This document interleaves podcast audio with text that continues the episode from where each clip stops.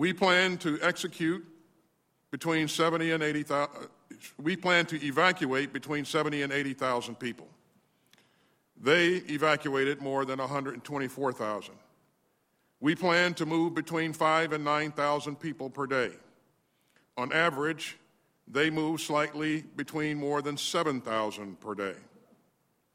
On military aircraft alone, we flew more than 387 sorties, averaging nearly 23 per day. At the height of this operation, an aircraft was taking off every 45 minutes. And not a single sortie was missed for maintenance, fuel, or logistical problems. It was the largest air, air, airlift conducted in U.S. history, and it was executed in 17 days. Was it perfect? Of course not.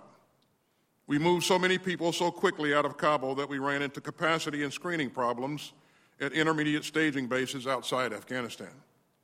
And we're still working to get Americans out who wish to leave.